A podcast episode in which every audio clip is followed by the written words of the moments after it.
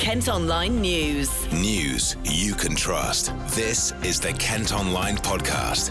Lucy Hickmott. It's Wednesday, the 24th of April. Coming up, teenager with learning difficulties attacked during day out with friends. They hit me in the eye, knocked me in the face, knocked me a couple around my ears. New life ring welcomed by daughter of dad who died trying to save his puppy. Had something like this been in place at that time, it could have been a, a completely different outcome. Former Gillingham coach reveals he didn't tell his wife he was going for a job in Bangladesh.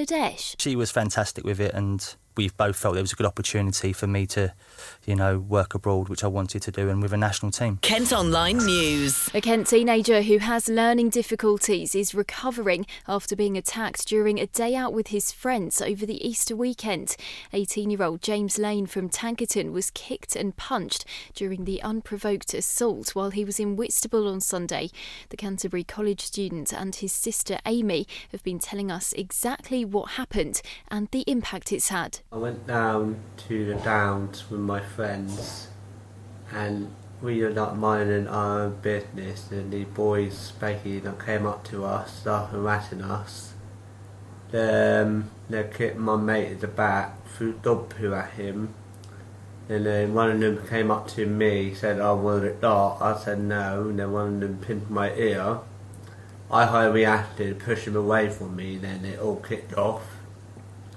They kicked me in the eye, knocked me in the face, knocked me a couple around my ears, and it would have been unfair in a way, but end of the day, I had done nothing wrong to them, and my mates done nothing wrong to them, but end of the day, it's high bullying in a way, and it's been out of order on definitely people. It's really, really out of order on people like that and like me.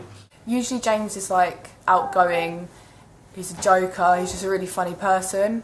And now, for me and my family, we are concerned about his next step in life, how he's going to be, how his confidence is going to be knocked, and how he's going to act, how he's going to be with his friends, if he's going to be worried about being in certain areas, areas that he grew up as well, and it's just not fair. And we just really want someone to come forward and just let us know if they know who these people are, just just say so we can just get it sorted and James can be at ease. Kent Online reports. It's emerged a man who lost his wife and two children in the Easter Sunday terror attacks in Sri Lanka was a University of Kent graduate. British lawyer Ben Nicholson was having breakfast with his family when a bomb went off at their hotel in the capital Colombo. It was later confirmed his wife Anita, son Alex and daughter Annabelle all died in the blast. He's released a statement saying he's deeply distressed. Mahin Kariwasam helped Ben look for his son in the aftermath of the attack. We went up searching all the other hospitals in Colombo where the victims were taken and also back to Shangri-La, but we couldn't find him alive. So then we came back again to the mortuary. Uh, that was in the evening around 5, 6 o'clock in the evening. And then we had the sad news that even uh, Alex had passed away. We've also found out today one of the bombers had previously studied in the UK. Nearly 360 people are known to have died, and defence officials say nine suspects were involved in the attacks. Kent Online News. A Dover woman whose dad died after jumping into the sea to rescue his dog has told Kent Online a new life ring is a good step towards making the area safer. 57 year old Nick Warren was walking his Labrador puppy at Kingsdown in November 2015 when she went over the wall into the water. He tried to rescue her but couldn't get back to dry land. Now, after years of campaigning, new safety measures have been installed at the site.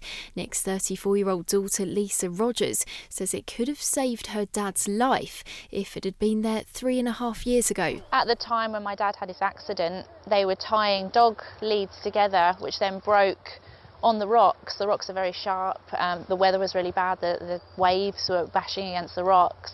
Had something like this been in place at that time, it, it could have been a, a completely different outcome. Um, he would have been able to stay above the water. He wouldn't have been fighting against the, the tide. Um, and it would have given the, the RNLI a little time to, to actually get out here.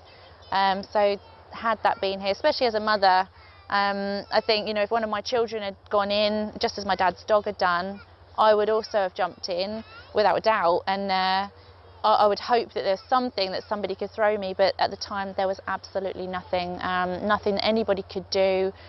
Um, to, to help. Lisa's been calling for something to be done to make the area safer ever since her dad's death, and she told us how it felt to finally be listened to. I was told that the possibility of a sign would be one of the best results we could get, um, but when I was told that the life ring was actually here, um, I was a little bit overwhelmed because I do think this is a, a good step towards making this area a lot safer um, for everybody.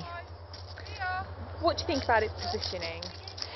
To be honest, it's a little bit far from where the dangerous spot actually is, um, but it is a step in the right direction. You can, if somebody was in danger, somebody could run over, grab it and take it to the area, but that is still minutes um, and minutes. I mean, every second counts when it, it's a drowning situation, when especially when it's a cold weather like like it was with my dad. Lisa says she's grateful action's been taken at Kingsdown and she hopes it will stop anyone else getting hurt. I know that with installing something like that there is the cost of maintenance, there is the liabilities attached to, to installing the, the buoyancy ring and, and having to look after it themselves but I really, again, um, surely just that small cost of having something there to save people's lives is better than having dangerous area and, and deaths related to their uh, an area that they own.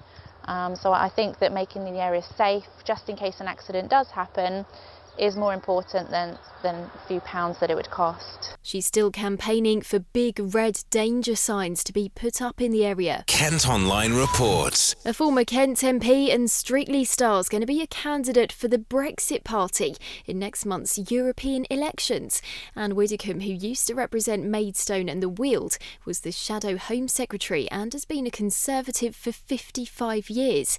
She says she's standing for Nigel Farage's party because Theresa May's handling of Brexit has been hopelessly inadequate. A campaigner says memorial lanterns and balloons are still harming wildlife in Herne Bay, despite them being banned. Canterbury City Council, which covers the area, made it illegal to release them three years ago, following concerns about the damage they can cause. But Catherine Francis Yeats, who's organised the Bay Beach Clean, says she still sees dead seagulls tangled in them along the seafront. And Kent's first Taco Bell is going to open next month. The American fast food chain's opening a branch at Chatham Dockside, which will be their 40th restaurant in the UK. It'll start serving on May the 15th. Kent Online Sport. On to football now, and former Welling and Gillingham coach Jamie Day's been speaking exclusively about the impact his current job has on his family. The 39 year old dad of four was appointed head coach of the Bangladesh national team almost a year ago. My friend is an agent in Australia, and um, he messaged me to say, look, the Bangladesh national job is coming up. Would you be interested? So I sort of said, yeah, yeah, no worries. I'm more than happy to do it. I hadn't spoke to family or anything, and and wife, and uh, and then out of the blue they said, can you go to London and meet the president? And we had a chat for about an hour or so, and then they offered me the job. But obviously, I hadn't told my wife that, that, that this was maybe going to happen. So um, she was fantastic with it, and we both felt there was a good opportunity for me to, you know, work abroad, which I wanted to do, and with a national team. Yeah, so I guess those opportunities don't come around too often. What there's 211 teams that play international football. You know, to, to, to manage a national team, you know, doesn't happen.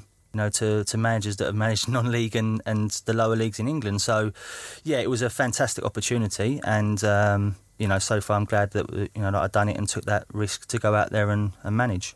You mentioned your wife. Is the biggest challenge of this job being away from the family?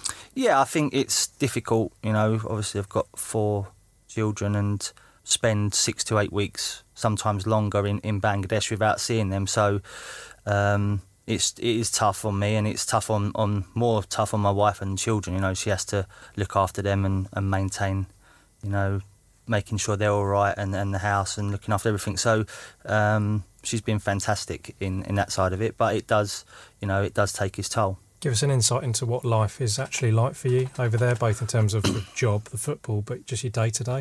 Yeah, so obviously the the job is like any national team job. I get the players when we have friendlies or a tournament, and it's slightly different in Bangladesh. If if we have a game, then we'll have a training camp for two, three, maybe four weeks before that game or tournament. So that would be day to day training you know, and um, looking after the players.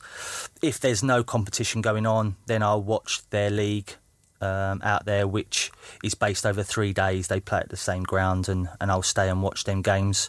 And then, um, you know, the rest of it is sitting in a hotel and, and planning what we're going to do going on, which, which obviously can get a bit boring. So that's the difficult times as well when you're sitting in a hotel and um, you've not got much to do. So, yeah, it's. Um, it, when when there's things on, it's a fantastic job. You know, when you're involved in tournaments and you're playing against international managers and you and you're, you know, pitting your wits against them, it's it's fantastic. And uh, they're the good points that you have to take and keep you going while, whilst you have the lows out there. Can you paint a picture of the area where you're based, where you live? Yeah, so I live in the uh, in the city centre, which is Dhaka. Um, very high populated place. I think there's like 40 million people in that in that area, and it's very busy, very hectic, lots of traffic, the, the most traffic I've, I've ever seen, you know. But they are very lovely people, very nice people. Um, can't do enough for me and, and my staff, and you know I've had uh, lots of meetings and uh, meals with people I've never met before. But that's the type of people they are. So, um, yeah, it's it's a very very busy hectic place to be in. You can hear his full chat on the KM Football Podcast. That's it for now, but don't forget you can go to kentonline.co.uk for more news throughout the day. News you can trust. This is the Kent Online Podcast.